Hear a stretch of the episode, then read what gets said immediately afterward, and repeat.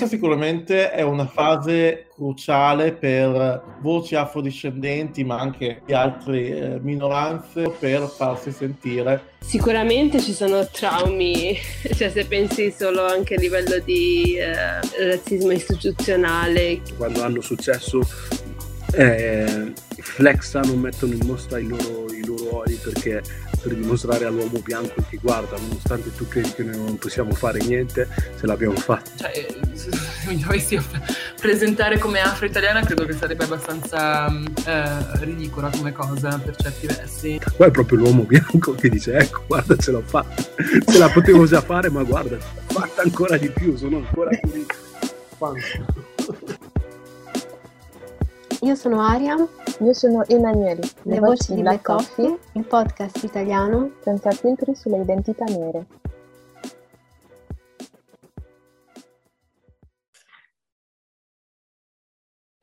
Allora, ciao a tutti. Uh, oggi abbiamo Daisy Ebon, una uh, fotografa uh, italo-nigeriana. E si vuole presentarti, Adese? ciao a tutti, eh, mi chiamo Daisy Hebon, sono italo-nigeriana eh, attualmente vivo e lavoro a Londra e principalmente um, direi che sono un'artista fotografa e non ho nient'altro da aggiungere. Super. So, like, I'm so rubbish in like um, presenting myself, però sì, in a nutshell. È questo, ok. no, allora, perché ti abbiamo voluto qui sul podcast? Semplicemente perché tu fai un lavoro sull'autoritrattistica uh, e um, perché lavori anche attraverso questo, questo, lavoro di autoritratti, lavori sulla tua identità uh, più che nigeriana, uh, Igbo, e quindi vorrei che um, già iniziassi a parlarci del tuo, come sei diventata fotografa prima e poi uh, di come hai iniziato a lavorare su fare quei ritratti di te stessa. Vabbè, io, aspetta, dove, dove cercare, ok, allora, quando ero piccola, eh, diciamo che quando ero adolescente ho, ho, fatto, diciamo, non liceo artistico, però ho, ho studiato arte, e, però cioè, ero più eh, interessata da pittura e illustrazione. Quindi la fotografia non è una cosa che tipo è nata subito, però um, nel mio corso era incoragg- cioè, ci incoraggiavano di utilizzare la foto- macchina fotografica e quindi una volta così ho deciso di prendere una macchina fotografica a casa, essendo che non ho mai utilizzato la macchina fotografica, al di là del sì, fare foto con familiari, eccetera, così. Però a livello artistico non ho mai avuto l'opportunità di utilizzare la macchina fotografica, quindi ho deciso di prendere la macchina a casa e ho iniziato a fare scattare foto di persone, però ho visto che ah, questa cosa era molto interessante dal punto di vista fotodocumentario. Dopo eh, c'era un corso, c'era una specie di corso dove eh, facevamo a, a, al liceo, quella volta lì. Ho deciso di partecipare e quel giorno lì che ho deciso di partecipare siamo andati al museo a Modena. Non mi ricordo il, museo, il nome del museo. Quel giorno c'è la mostra che, che, è andata avanti per un paio di mesi, eh, la, mos- la, mostra fotografica ehm, concentrandosi sulla fotografia, diciamo, It this way, africana, però ovviamente da, um, da diversi punti di vista di diversi paesi in, in Africa, partendo da Nord Africa, Sud Africa, West Africa e East Africa. E quindi ho visto vari fotografi che era la prima volta che ho visto eh, fotografie fatte da eh, artisti africani, quindi insomma anche senza leggendo le didascalie ho, ho capito i loro lavori e da lì ho, per la prima volta ho, mi sono imbattuta sul lavoro di Samuel Fosso, Giorgio Sodi e c'erano altri fotografi, però questi due hanno, è quello che mi hanno colpito principalmente perché um, Samuel Fosso, Fosso ha fatto questi autoritati che mi facevano ridere quando mi quando l'avevo visto mi ha fatto ridere e Giorgio Sodi invece è un fotografo nigeriano però lui aveva fatto questa documentazione sulla, sulla, um, sui problemi del, del Niger Delta. L'olio sta rovinando eh, queste comunità nella Niger Delta. E quindi sì, così io da lì ho iniziato a capire che oh, se loro possono fare questo, allora io posso, anch'io posso fare questo. E quindi da lì ho iniziato il mio viaggio. Ovviamente non ho subito fatto fotodocumentario ho, iniziato, ho, fatto, ho sperimentato attraverso gli anni per poi portarmi a quello che sto facendo adesso.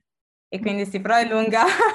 Questa qui era la domanda, no? Sì, sì, ah, sì, era la domanda. Okay. Poi, e poi c'era la seconda che insomma sei venuta a fare autoritratti, ma ti concentri tanto sulla tua, più che la tua identità nigeriana, la tua identità Igbo, se ci puoi spiegare un pochino, allora, gli Igbo hanno cioè in Nigeria hanno una storia particolare, se partiamo già di là e poi, eh, poi espandere magari sulla tua, sulla tua storia appunto con le foto. Ok, allora non andando perché c'è troppa roba quindi cercherò di semplificare la cosa. Ovviamente io sono nigeriana, ehm, però in Nigeria abbiamo eh, 325 diverse etnie. All'interno di quelle etnie tutti parlano diverse lingue, no? però ovviamente dal, dal, punto di vista storico la Nigeria non è mai stata la Nigeria, è stata diciamo creata dal, dalla conseguenza del colonialismo. Eh, io eh, provengo dalla tribù, eh, la, non mi piace dire la tribù, però diciamo l'etnia Ibo, e Ibo eh, è una delle grandi etnie in Nigeria, quindi le tre eh, grandi etnie sono Ibo, Hausa e Yoruba, però io provengo ovviamente principalmente dalla, dalla etnia di Ibo. E vabbè, essendo nata e cresciuta in Italia, e ho sofferto una grossa crisi di identità, sul fatto che comunque se, se sono nigeriana o italiana, però anche all'interno della, della, della Nigeria, anche lì c'è molto tra, eh, tribalismo. Non so se dire xenofobia, però c'è un, un, un diciamo che c'è molta discriminazione e io ovviamente, essendo Ibo e essendo che i miei genitori comunque hanno vissuto la guerra eh, civile degli anni, degli anni, 60, che è la guerra di Biafra, anche lì ho sentito quel, quella discriminazione all'interno del, della Nigeria. E quindi sì, da lì ho iniziato a, insomma, in, iniziato a domandarmi sul um, cosa vuol dire essere Ibo in Nigeria. Però anche da lì, all'interno di quella, quella ricerca, anche se sì, sono nata e cresciuta in Italia, eh, da genitori nigeriani, Ibo, c'è anche, diciamo, c'è anche un forte senso di patriarchismo. E quindi sì, la, da lì ho iniziato a, solamente a focalizzarmi sulla, su cosa vorrebbe essere una donna Ibo, facendo ricerca su come le donne Ibo vivevano prima, del, prima dell'era coloniale quindi ho fatto diverse ricerche eh, prendendo ispirazione dal libro Things Fall Apart da Cino Cibe come punto di refer- referenza, essendo che non abbiamo eh, molti eh, lavori visive. Per me era l'unico punto di riferimento a, a, livello visivo, anche se sì, ho fatto altre ricerche di visive, però eh, il punto di vista visivo che avevo erano foto prese dai eh, colonizzatori di quella volta lì. Quindi ho deciso di, insomma, prendermi questa narrazione, però prendere dal mio punto di vista e mettendomi al centro da, della, della, foto, in cui io determino chi vorrebbe essere, cioè io determino di raccontare la mia storia, ehm, però in, iniziando a um, immedesimarmi in diversi eh, era, però mettendo eh, personaggi eh, fizionali quindi partendo dal precoloniale, eh, coloniale e postcoloniale, eh, però ho deciso di dare nome, date, un'identità a queste donne che ho ritratto diverse, um, dal, dal, periodo precoloniale adesso e quindi sì, per, per, me per capire cosa vorrebbe essere dire, cioè cosa vorrebbe dire essere una donna mm, in questa età contemporanea. Ok. Non so se ho fatto giustizia alla tua domanda. No, no, va bene, va benissimo. Uh, hai risposto alla, alla domanda come cioè una, una, risposta valida e um, io mi chiedevo perché uh, avevo già parlato quando una volta sono venuta in Italia, uh, ho incontrato questo ragazzo che lui è mi sa, togolese e ghanese e mi spiegava che Uh, facendo parte di uh, due etnie molto piccole sia in Togo che in, in Ghana, era difficile per lui trovare la sua identità in Italia perché erano in pochi. Quindi vorrei sapere se per te, perché tu hai parlato di crisi di identità, se per te è stata la stessa cosa. Per me la mia crisi è, mm, non so come spiegarlo, per me era più altro, anche se sì c'era una, per esempio in, in Italia c'è una grande comunità ghanese, eh, a differenza della comunità nigeriana.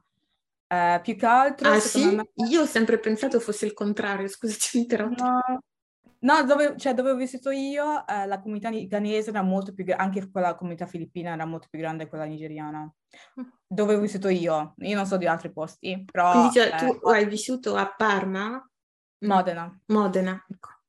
Quindi a Modena c'era la comunità ghanese, molto più grande della comunità nigeriana probabilmente forse a Roma è diverso, non lo so, però dove, dove, ho, cres- dove, sono, cioè, dove ho cresciuto eh, la comunità eh, ghanese è più grande di quella eh, nigeriana. Però secondo me cioè, la mia crisi è partita sul fatto che comunque anche se cioè, mio padre era più, cioè, più, mio padre era consapevole di questa cosa e lui ha sempre cercato di dire che, oh, noi, guarda, te sei nigeriana, boh, basta così, no? Però quando vai a scuola, ovviamente, cercando di spiegare ai tuoi compagni di classe che comunque sì, sei nata a Roma, sei cresciuta qua, però ovviamente cercano sempre di, di diminuire questa cosa perché comunque non vedono al di là del, del cuore della pelle. E è la cosa che mi ha dato fastidio, che cioè che mi chiedono domande che io per esempio non so, per esempio mi chiedono ah, come vivono, come, cioè, anche se sì ho vissuto in Nigeria per un piccolissimo periodo di tempo, tipo non so un anno così, però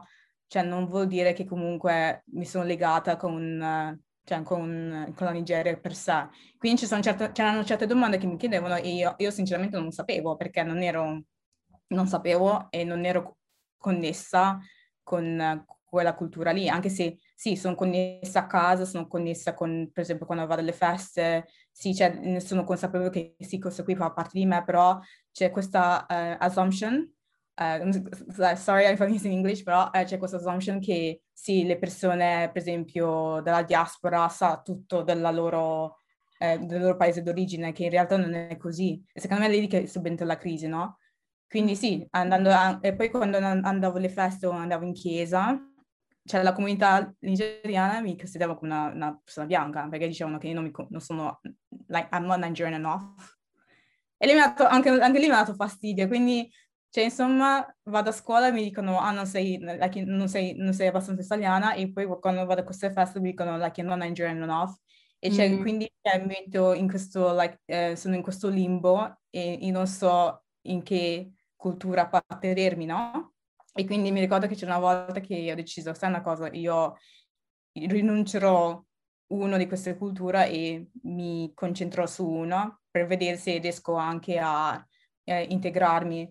Però anche lì, cioè, anche lì è stata una decisione, non, diciamo, diciamo sì, ignorante e secondo me forse, mh, non so se adesso in Italia le cose sono migliorate, però anche lì mi sarebbe piaciuto se per esempio mi sarei vista con una psicologa o una persona che comunque poteva tipo spiegarmi questa cosa oppure aiutarmi a integrarmi in un modo migliore.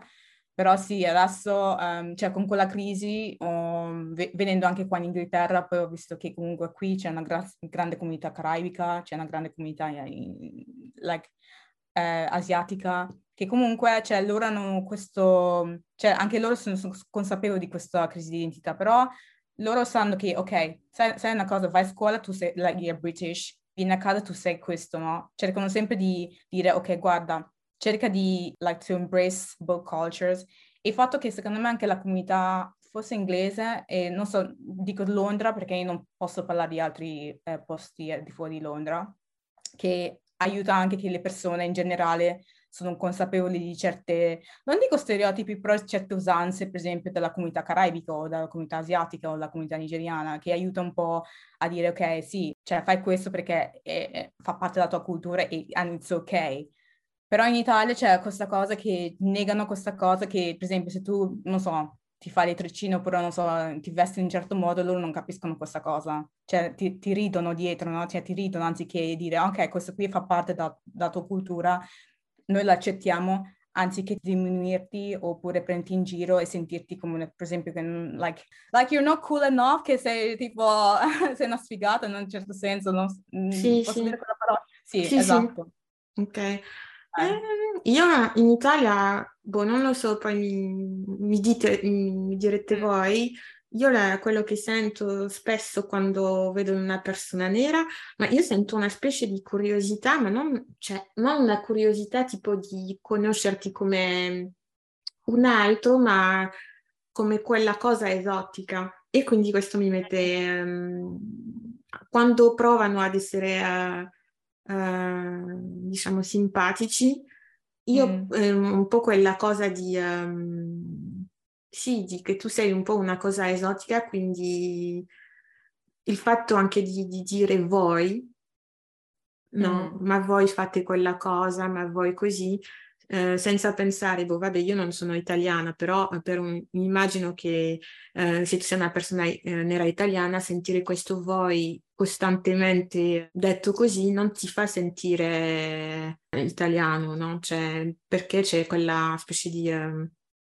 Non lo so, cioè io mi sono trovata in situazioni in cui la gente mi diceva quella cosa eh, o puntava su una mia cosa, non lo so, sulle trecce, su eh, chiedermi delle usanze eh, del Camerun che Vabbè, io ci ho vissuto, alcune cose le so, però come dicevi tu, cioè essere eh, nigeriano nato in Nigeria è una cosa e essere nigeriano essere nato in un paese occidentale è un'altra cosa eh, completamente diversa e eh, credo che ehm, in Italia, ma in, in, tanti altri paesi dell'Occidente, non, cioè la gente non riesce a fare quella differenza. Io concordo pienamente con quella che hai detto. Anche secondo me anche il fatto che comunque loro dicono voi anziché dire... Ma come mm? quando, par- quando, parlano per esempio a un tedesco, non è che mm. vanno a dire voi. Cioè, esatto. È esatto. questo, è il fatto esatto. di, non, di, non, parlare eh, come parla, eh, parlerebbero a eh, una persona di un altro paese occidentale, io non trovo quella cosa, non è che vai a chiedere al, al tedesco, ma qual è il tuo piatto tipico? Mi fai assaggiare? Cioè. Esatto. Ma è una cosa che ho notato che, cioè, vivendo qua in Inghilterra da eh, nove anni, che quando per esempio mi presento e dico sì, sono italiana, no? la gente non, si, non, non me ha mai chiesto, ma, ma, ma, scusami, i tuoi genitori da dove sono? Hanno accettato il fatto che io dal momento che ho detto che sono italiana, loro subito, cioè loro subito, like, they acknowledge it senza ehm, domandarmi su, cioè, da dove vengono i miei genitori. Cioè in Italia invece, dal momento che tu dici che sei italiano, lo dicono no, no, no, sta, sta, ma, ma da dove sono i tuoi genitori? Cioè nel senso, cioè, cercano sempre di, di, dire no, non posso accettare che il fatto che sei italiana. Cioè, like, non so, cioè, mm, cioè dal momento che una persona dice no, guarda, sono, itali- sono italiana, cioè accettala, no? Anziché dire è impossibile, oppure come dicevi te, ma qual è il vostro piatto di usanza, bla bla bla. Invece sì, io dico mangio pasta, cioè mangio pasta pasta, mangio il cibo italiano come man- lo mangiate voi, cioè eh, sminuire cioè, l'identità di quella persona mi rende, dà quel senso di potere oppure quella sensazione che no, è impossibile, quindi vuoi imporre la tua, eh, la tua realtà su una persona che non è, in realtà non è così, cioè, le, per esempio, cioè, perché tu non vuoi accettare quella cosa lì. No, sono d'accordo. Ariam, vuoi dire qualcosa? Mi sto ascoltando con molto interesse, in parte penso anche che poi la conseguenza sia una cosa che è ancora peggiore all'interno delle, delle minoranze, delle comunità in Italia, che è quello di costantemente affermare questa identità italiana, quasi negando quella di origine, no? Come conseguenza inconscia sicuramente, ma che poi ha portato a tante campagne di inclusione, se vogliamo chiamarle così, che appunto puntavano sulla narrazione di, questa, di questi bambini, bambine, ragazzini e ragazzine che eh, mostravano, dimostravano attraverso l'accento, attraverso il fatto che mangiano il loro piatto preferito è la lasagna o cose così, no, evidenziando questa, questa italianità quasi a, come dire, a, a negare quella, quella di origine quando in realtà possono convivere tranquillamente come effettivamente in alcuni casi eh, una prevale sull'altra e comunque non è un qualcosa di, di fisso no? nel percorso della vita di una persona, cioè eh, c'è un momento in cui eh, alcuni aspetti culturali, se si vogliono approfondire, prendono più spazio nella quotidianità di una persona, oppure ci sono persone che no, non hanno questo tipo di percorso quindi eh, si identificano, comunque no, non ci pensano nemmeno troppo no? A, eh, alle altre culture che hanno composto la propria famiglia. Quindi è un discorso ampio quello che stavate facendo, volevo aprire questa parentesi. Mm, su um, quello che hai detto, anche perché tu adesso all'inizio hai parlato di integrare, è una parola che uh, nel contesto francese io sento tantissimo e che uh, perché in Francia c'è il concetto di assimilazione, no? Cioè che tu devi praticamente per assimilarti quello che dice negare la tua propria, la, l'altra tua identità per integrarti e uh, quindi que- faccio fatica con, con quella parola perché per me a partire dal momento in cui sei nato in un certo contesto, non c'è che tu hai bisogno di integrarti, sei già nel contesto, quindi non si parla per me. Non, non... No, no, io, ho usato la parola, io ho usato la parola inclusione. No, no, no, no, no non parlavo, cioè il, non mi riferivo a te, dicevo. Perché secondo me anche il termine inclusione è problematico, però. Ah, ok, ok, non avevo capito, scusa. cioè, sono d'accordo che tutte quelle parole che comunque cioè tendono a dire, a, per me eh, la, la, concepisco così, a dire guarda sono qui, vuoi farmi entrare nel tuo spazio? Questa è la definizione per me di quelle parole includere, integrare, quando alla fine c'è io sono qua, sono nata qua, faccio parte di quel, quello spazio che tu lo voglio o no, per vari motivi, e eh, non ho bisogno di giustificarmi della mia, della mia presenza eh, pur di avere quel bagaglio eh, culturale in più, la, la, storia della società. Mm, infatti sono, sono, d'accordo, ma ripeto, non è, io ho usato il termine inclusione, non integrazione, ma perché sono due termini diversi, nel senso che inclusione è includere persone marginalizzate negli spazi in cui vengono esclusi. Quindi ha un valore diverso rispetto a integrazione che è esattamente quello che hai detto tu e, e condivido eh, le criticità di questo termine che hai, che, che condiviso tu, mentre inclusione per me è problematico sotto l'aspetto in cui lo spazio in cui le persone marginalizzate vogliono essere incluse o si tende a questa, a questa inclusione quando di base lo spazio di per sé, quindi la società di per sé, è marcia alla base. Quindi anche questo dire di voler essere inclusi e quindi vedere più, più spazio, più, più, possibilità, più risorse per essere riconosciuti all'interno di una società che è di base eh, razzista e capitalista, per me è un problema, cioè io non voglio essere inclusa in una società del genere. Questo era giusto per specificare perché per me inclusione è eh, problematico anche allo stesso modo di integrazione, ma per motivi diversi perché hanno significati diversi. Secondo me, da quello che ho capito, pienamente concordo, secondo me è il fatto che comunque, cioè, noi siamo nati in una western culture. Teoricamente, cioè, io non dovrei fare nulla, no? Cioè, io, io sono nata così, sono così, no?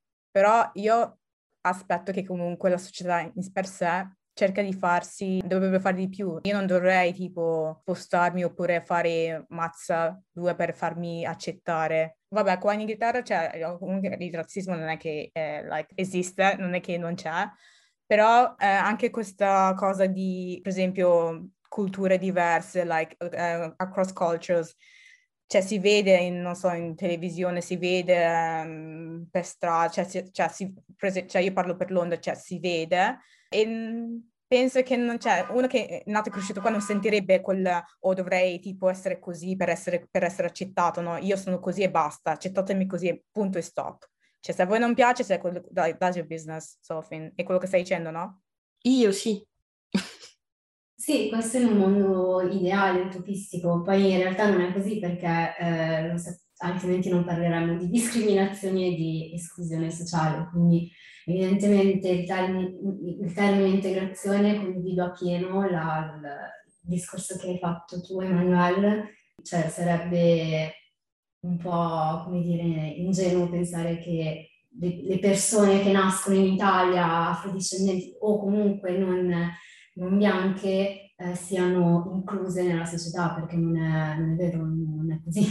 No, no, sono, sono pienamente d'accordo, ma come dici tu è un'utopia che ho io perché nella mia esperienza per voi c'è, per me la mia identità è sempre stata chiara e a partire dal momento in cui inizi ad arrivare in certi spazi o una certa età che la gente ti fa sentire cose quando tu sai benissimo cosa sei, almeno per me, perché so che il percorso di crescita per quanto riguarda persone razzializzate è diverso per, eh, per tutti, io non avevo un problema cioè mi facevo combaciare benissimo le mie, le mie due identità finché eh, eh, iniziassero a dirmi determinate cose, ad avere determinati comportamenti con me.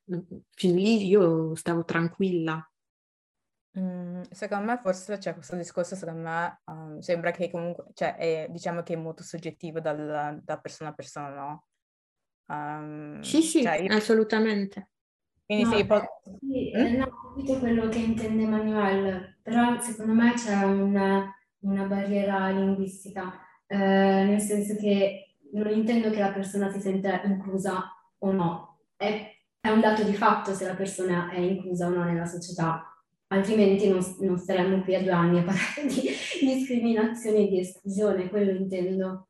Poi la persona si può sentire, quello che dicevo prima, eh, che l'identità è, è, un, un, qualcosa di, di, che cambia, che, che, è personale, individuale, è relativo a un percorso di vita, non, non è, eh, e non è uguale per tutti, appunto perché è individuale e anche si basa su eh, fattori esterni oltre che quelli interni. Quindi questo lo condivido.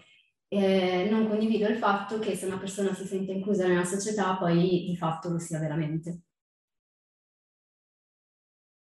perché non, non cioè, penso non sia un dato di fatto, nel senso che lo, lo vediamo nelle, nelle, scuole, lo vediamo nelle, nelle, nei lavori, nell'università. No, ho, ho, capito il tuo discorso, cioè nel senso che comunque a livello um, sociale non è, cioè, non è, uguale per tutti. Cioè, se...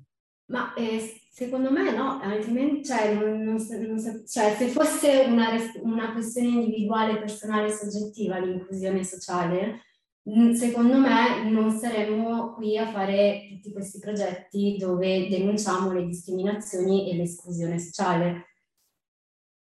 No, concordo, no, no, concordo, concordo con il discorso. Io invece vorrei tornare un po' di più su, perché abbiamo parlato dell'identità, insomma, quella, diciamo, di, eh, tra virgolette, più generica, però mi interessa anche ehm, come uno si costruisce attorno all'identità, quella etnica dei genitori, perché secondo me è una cosa di cui si parla pochissimo tra di noi perché conta tanto. Non, eh, non lo so che um, in Italia, se, um, dove sei cresciuta Ada, la maggioranza dei nigeriani che conoscevi a, a Modena erano Igbo oppure Yor- Yoruba, quindi penso che uh, questo con- conti anche tanto. Allora, eh, la comunità Ivo era, non, era, cioè non, era, non, c'era tanti di noi. Più che altro c'è la comunità Benin, erano molti. Ibo era un pochissimo. E quindi sì, cioè, quindi um, c'era per esempio una chiesa o quegli eventi che tutti, cioè, tutti ci conoscevamo. Eh, però sì, cioè, la comunità Ivo non è tanto grande. Um, Yoruba non lo cioè alcune volte mi, mi like, and also Hausa, like, sono un po' sorpresa quando vedo le persone che sono nate e cresciute in Italia che loro dicono, ah, non sono, sono Hausa o Yoruba, dico, oh wow, eh, però sì, insomma, però sì, qual, qual è la domanda prima che mi perdo? No, no, che il, tuo, che il senso di identità non ne parliamo tanto anche perché quando siamo in quello spazio eh, occidentale, diciamo, non lo so, per, per esempio tu sei italo-nigeriana, però poi quando eh, si è nello spazio, diciamo, privato della famiglia o degli amici, oppure che eh, si torna nel, nel paese mh, mm, di origine, allora l'identità cambia completamente perché tu non sei, eh, non sei solo nigeriana e quindi volevo sapere sì, cioè, la tua costruzione identitaria attorno a questo. Questa è una domanda che devo, devo ovviamente pensare alla risposta.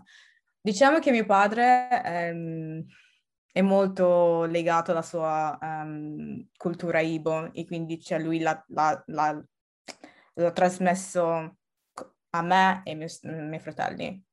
Quindi era una cosa che era costantemente in casa, essendo che lui leggeva molti libri ehm, e quindi lui è stato da introdurmi su varie scritture africane. Però sì, era, lui diceva sempre storie, per esempio, della guerra, la, la, la guerra civile, essendo che lui l'ha vissuto in prima mano e quindi c'era questa, anche il fatto di, um, della narrazione orale, storie dei nostri nonni. Quindi mio padre era molto pesante su questa cultura Ibo. E quindi sì, insomma, anche il fatto che quando noi andavamo alle feste c'era questa cosa che noi celebra- celebriamo che si chiama Union Festival.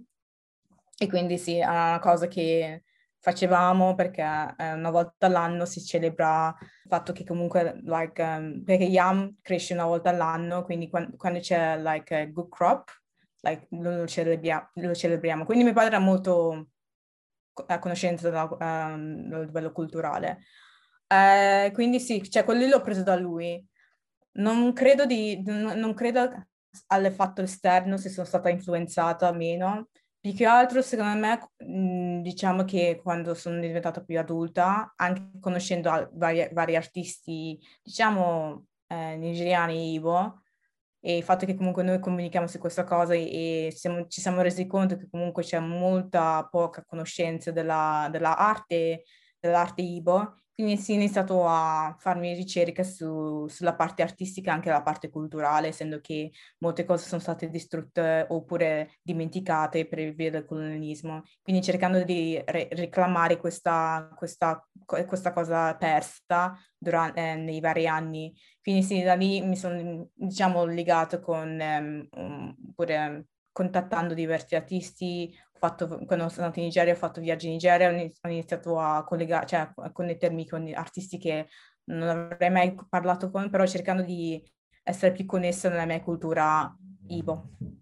Eh, io facevo quella domanda perché, mm, allora, io tecnicamente, cioè, mia famiglia, abbiamo due, tre etnie, però io sono, sem- sono sempre stata cresciuta pensando che fossimo solo una, perché nessuno me l'aveva detto. E io, al contrario tuo, non ho, cioè nella mia famiglia nessuno, non avevo un, un, un punto di riferimento a livello culturale, storico che mi spiegasse, eh, che ne so, le tradizioni o cose del, del genere. Già dal, dalla lingua, io per fino ai miei 27 anni e ne ho 34, ho pensato che eh, noi parlavamo Douala, che sono nata in Douala, che è la città, che è anche una città, un, un popolo e una lingua. Invece ho scoperto che noi parliamo, par- parliamo una lingua molto simile al, al Douala.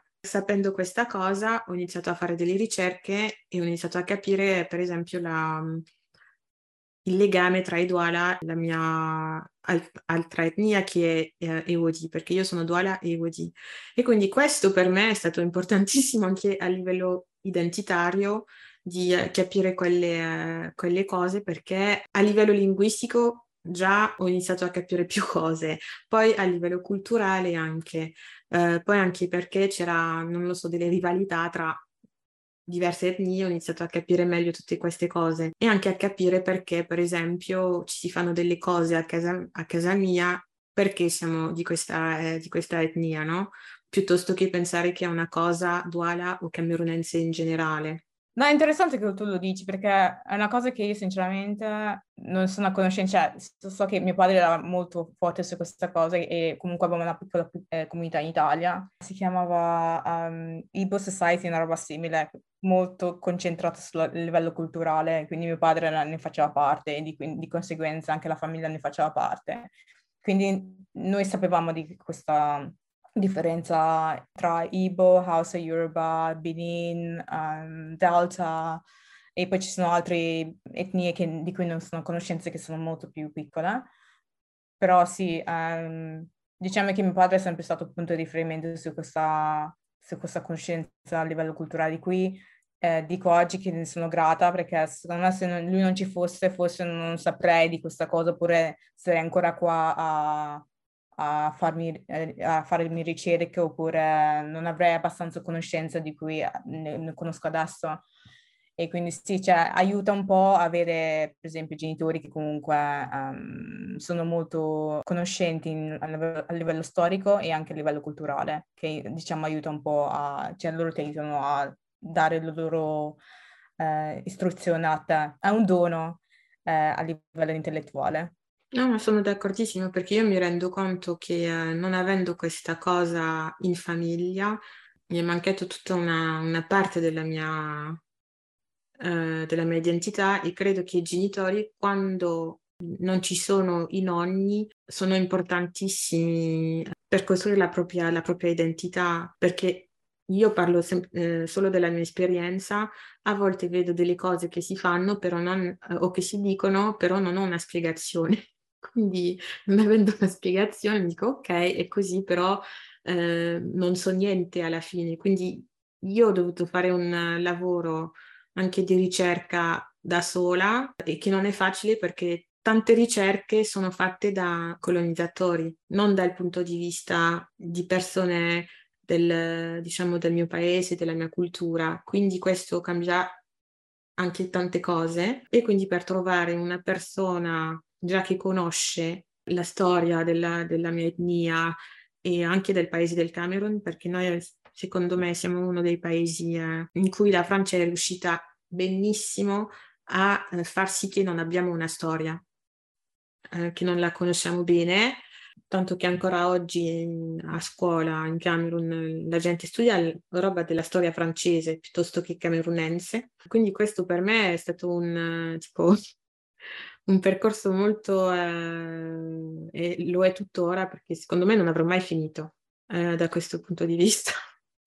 No, ora che ci penso, no, uh, non so, devo chiedere a mio padre. Mio padre aveva detto che lui ha scritto like, la sua ricerca all'università, non so se era a livello di PhD o Masters, sul, sulla storia camerunese, dalla parte francese. Eh, mi sembra non francofono, però anglofono. Mi ricordo c'era una, mi, mi sembra che lui uh, stava facendo delle ricerche sul, um, sul fatto del borders. Mm-hmm, perché c'era... Però, sì, sì. sì. Sì, sì, so perché c'era un momento in cui si parlava della parte eh, ovest eh, da, da, diventare nigeriana all'indipendenza del Camerun. Sì. Però non so che, che, non so che fine ha fatto, adesso lo devo cercare perché alcune persone erano interessate a quella ricerca lì perché dicono che non era mo- abbastanza ricercata. Quindi sì, un giorno chiederò a mio padre se lui riesce a, a, a rilasciare i documenti che ha scritto anni fa. Però no, eh, però sì, concordo con te sul fatto che comunque ehm, anche il fatto della, della storia, no, di, ehm, di, cioè la nostra storia, che, da, chi è, da chi è narrato, no, da, da quale punto di vista, dal punto di vista nostro e dal punto di vista occidentale. Ed è vero che molti libri, anche, cioè, anche facendo anche la mia ricerca personale, i libri che ho letto, cerco sempre di um, essere molto consapevole che comunque questo, cioè, i libri che leggo o i documenti che leggo sono sempre di, dal punto di vista occidentale. Mi piacerebbe vedere molti più scrittori africani che se ne rendono, cioè, si, si appropriano di questa cosa e raccontano dal loro punto di vista, ma mi rendo conto anche che c'è questo sminuimento di eh, scrittori africani o anche antropologi perché pensano che noi non siamo abbastanza um, qualificati a fare questo, questo, tipo di ricerca. È una cosa che comunque è molto problematica a livello accademico e credo che sia sì, una cosa che spero che mh, all'indomani ci saranno più ricercatori africani. Sì, sì, sono anche d'accordo perché lo vedo anche dal punto di vista della fotografia, che um, siccome non ci sono ricerche visive, cose visive del, di un passato precoloniale, viene molto difficile, ma secondo me poi eh, creare qualcosa di, eh, dico a livello di fotografia e, e um, artistico, l'impressione che alcuni sono rimasti eh, bloccati all'età eh, d'oro della fotografia africana con eh, persone come Malik Sidibe, sai, tutti quei fotografi lì stanno continuando a riproporre quel tipo di fotografia. Poi posso sbagliare, no? magari è solo una mia impressione, però. No, no, concordo, ma poi altro secondo me perché è facile, no? Cioè nel senso che per um, ricreare un, um, un, diciamo, una ricerca visiva dal punto di vista precoloniale ci vuole un sacco di ricerca e like, devi, devi essere lì, no? Cioè non, è, cioè non è una cosa che puoi produrre in un anno, cioè è un, una costante ricerca. E quindi sì, anche, mi ricordo che anche ehm, sto, sto, stavo aiutando questa fotografa che anche lei è una ricercatrice più o meno, cioè, stavo facendo la stessa cosa, però mi ricordo che eh, quando lo stavo aiutando, essendo che lei vive a Berlino, eh, lei mi mandava queste fiere fotografiche, queste fiere, no, diciamo fiere fotografiche dove c'erano collett- eh, collettisti che vendevano posters o anche lettere, fotografie che non, non vedresti mai da nessuna parte. Mm-hmm. Però sì, era interessante perché, per, perché da lì ho scoperto che ah, ci sono posters o c'erano queste cose che, cioè, paghi un sacco di soldi no, per, per, per, questi documenti perché sono importanti. Non, posso, non, era importante per tutti, però per lei era molto importante. Poi facendo questa ricerca per lei mi sono imbattuto anche nella, nella colonizzazione del, dell'Italia verso l'Eritrea, i poster in, in italiano, cioè dove erano anche razzisti e anche molto problematiche, però sì, c'erano queste cose che non, ho, non mai, avevo mai visto in vita mia, quindi ho, deciso di prendere foto perché era, per me era interessante, era anche una forma di documentazione che secondo me adesso non c'è da nessuna parte, però andando in queste fiere ho scoperto cioè, che erano, c'erano le foto e anche le lettere che i soldati mandavano in Eritrea, eh, anche c'erano foto anche eh, nigeriane, è molto interessante, eh, però ovviamente questa cosa, uno ci vuole soldi e due ci vuole dedicazione e io non penso che eh, molti sarebbero disposti a fare questa cosa se noi, tutti noi siamo concentrati a fare una cosa molto commerciale perché non vogliamo, cioè ovviamente giustamente viviamo in un mondo capitalista e quindi noi cerchiamo sempre di essere famosi, di far soldi e questa cosa non è una cosa che ti dà soldi, cioè lo fai perché lo vuoi fare, perché vuoi lasciare un legame.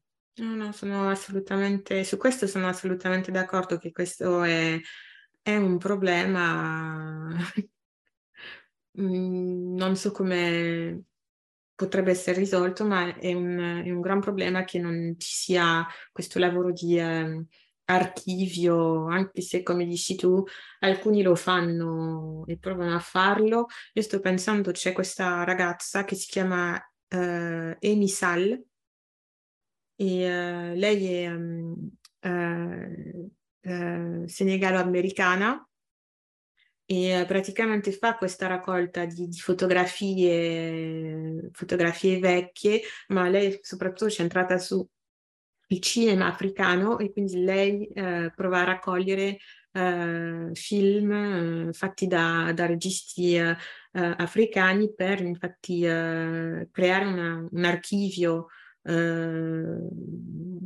importante per, per, le generazioni future. Questo per, secondo me è un lavoro, come dici tu, che richiede soldi, tempo e tutta una vita, cioè non è una cosa che eh, si può fare a progetto. No, no, sì, la, cioè, Sol la, la, la seguo, quindi so dei suoi lavori e sì, no, sì, cioè, richiede dedica- la, molto ricerca personale, però anche si richiede anche soldi, perché ovviamente ehm, andando a ehm, cercare queste cose, ovviamente, cioè, non è una cosa che si può fare in due anni. Um, a livello fotografico, secondo me, um, ovviamente con Instagram tutto quanto, um, cioè, secondo me questo non lo, cioè, questo, da, da, dal punto di vista che stai dicendo te, secondo me cioè, non c'è uno spazio, cioè c'è uno spazio per questo tipo di fotografie, però non so se, è una cosa che uh, sarà apprezzata adesso. Forse sarà una cosa che verrà apprezzata, non so, tra 5 anni, 10 anni, quando forse, um, non so, eh, quando, eh, quando la gente non sarà bloccata sul periodo di indipendenza, de, delle indipendenze, uh, della, perché io vedo questi, uh, queste fotografie, uh, ci sono dei, dei, dei, profili bellissimi su Instagram di, di, vecchie, di vecchie, foto. Um, che ovviamente risalgono vabbè, a eh, periodo coloniale e postcoloniale e eh, ho capito che eh, la fotografia non, è, eh, non, era il mezzo utilizzato dai nostri antenati, va bene, però ci sono altri, ehm, c'è l'arte che può servire come eh, memoria visiva beh, su cui ispirarsi. Eh, sono delle cose tradizionali eh, de, de, de, che, che, possono servire di, di, uh, di base, secondo me.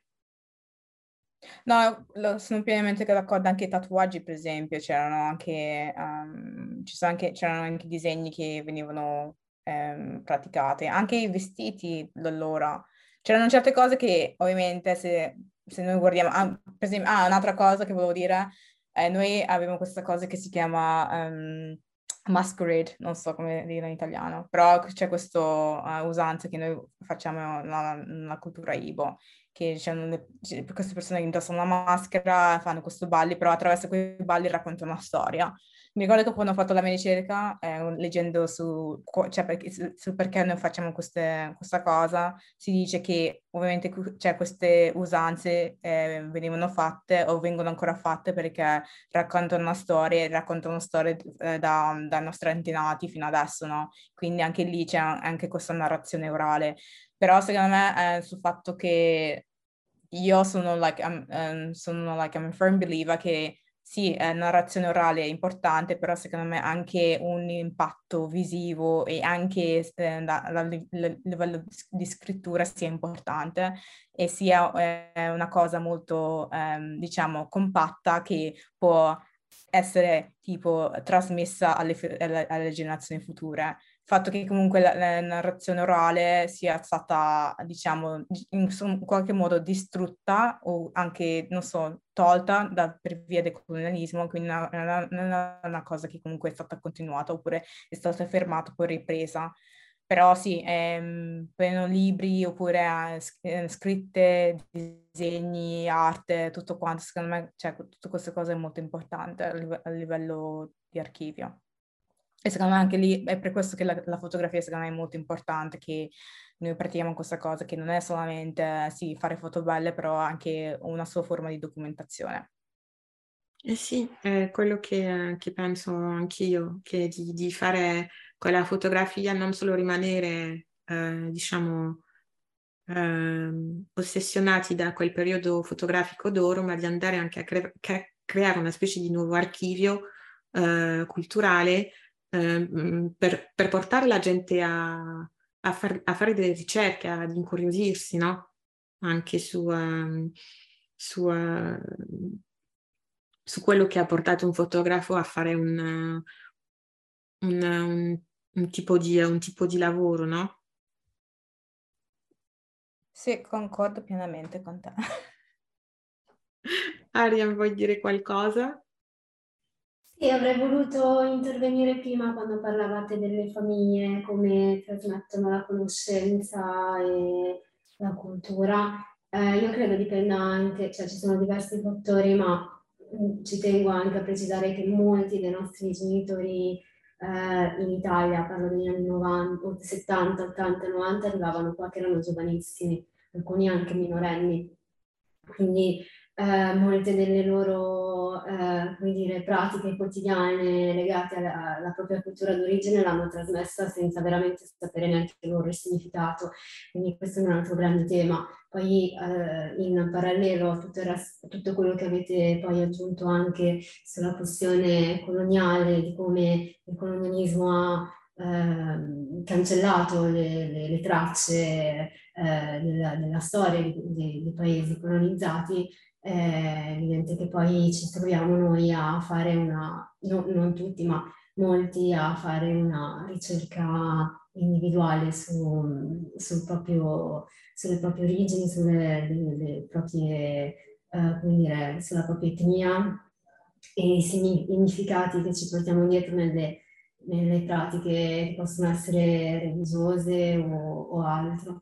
Quindi su questo Secondo me questo era importante da dire anche perché molte volte gli stessi genitori non hanno veramente conoscenza perché eh, si è persa traccia, come, come avete detto molte, eh, molte, delle testimonianze erano testimonianze man- eh, tramandate oralmente. Eh, quindi se, o a, a, come avete detto, appunto come ho ripetuto anch'io, anche il colonialismo è stato molto attento a eliminare eh, le tracce invece potevano, potevano, durare nel tempo. Quindi mh, mm, sì, è evidente che, che è, facciamo molti di noi, chi, chi, è interessato, chi vuole approfondire, spesso e volentieri deve fare uno sforzo doppio, però ad esempio ci sono anche persone che ehm, hanno che nonostante avessero delle conoscenze magari un po' più ampie rispetto ad altri, però poi una volta arrivati qua eh, concentrandosi sulla sopravvivenza del lavoro, eh, perché non tutti, cioè anzi molti dei nostri genitori non, ha, non hanno perseguito gli studi, non hanno eh, né il diploma di scuola media né eh, diploma superiore né tantomeno una laurea, quindi è anche, è anche questo secondo me importante da, eh, da, insomma, da, da menzionare insieme a tutti gli altri fattori che avete ricordato voi. Sì, sì, sono d'accordissima e vorrei, su questo vorrei aggiungere anche una cosa, perché tu hai parlato di, sopra, di sopravvivenza, anche il tempo eh, fisicamente, perché metti che il tuo genitore faccia un lavoro che gli prende, che ne so, 10-12 ore al giorno, non è che poi quando arriva a casa eh... Sì, esattamente, esattamente, quello che intendevo, cioè si dedicavano a lavorare, a sopravvivere, nel senso che erano, cioè io vedevo più, miei, vedevo più le mie maestre che i miei genitori, cioè eh, non, li vedevo solo la sera e per la cena e la buonanotte. Quindi... Eh.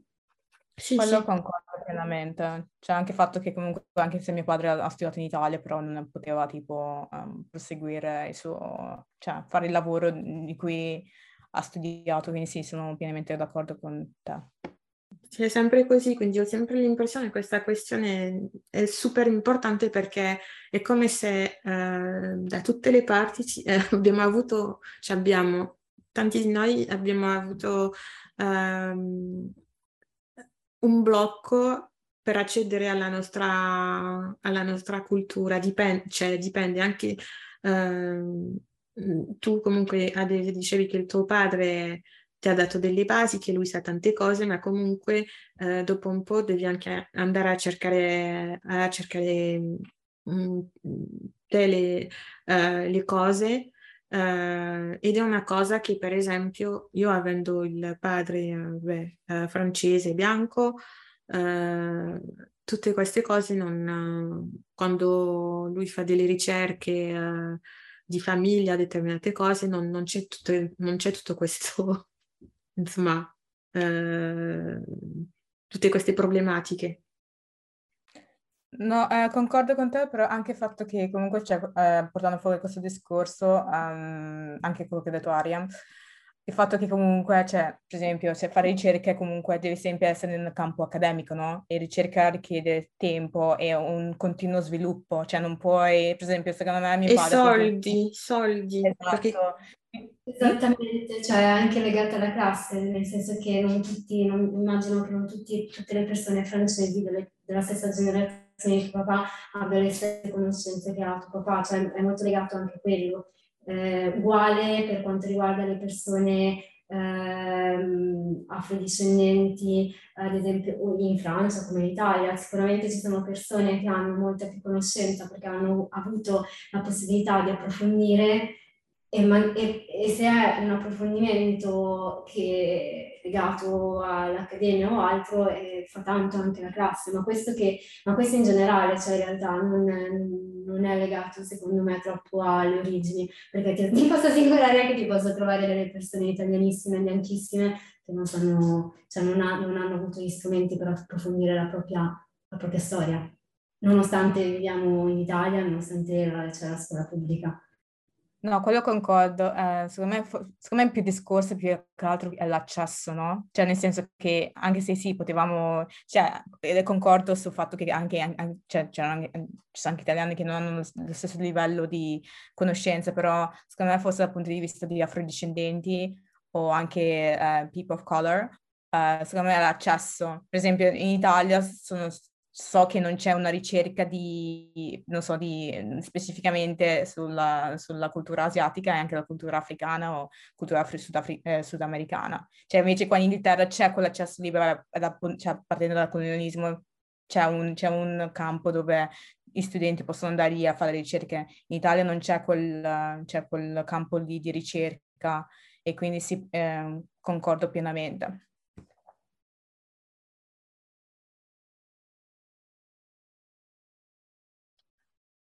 Sì, è come in tanti altri temi che abbiamo approfondito e che approfondiamo nel corso delle stagioni, cioè le cose si, si intersecano molto, molto facilmente tra, tra l'essere di una minoranza, l'essere di un, di un paese che è stato di, di origine di un paese che è stato colonizzato e la classe sociale. Cioè è inevitabile che, queste, che, che, che questi fattori si intersechino e in questo caso anche nelle conseguenze sulla trasmissione della, della, della cultura e della, della, storia delle, delle proprie etnie di origine.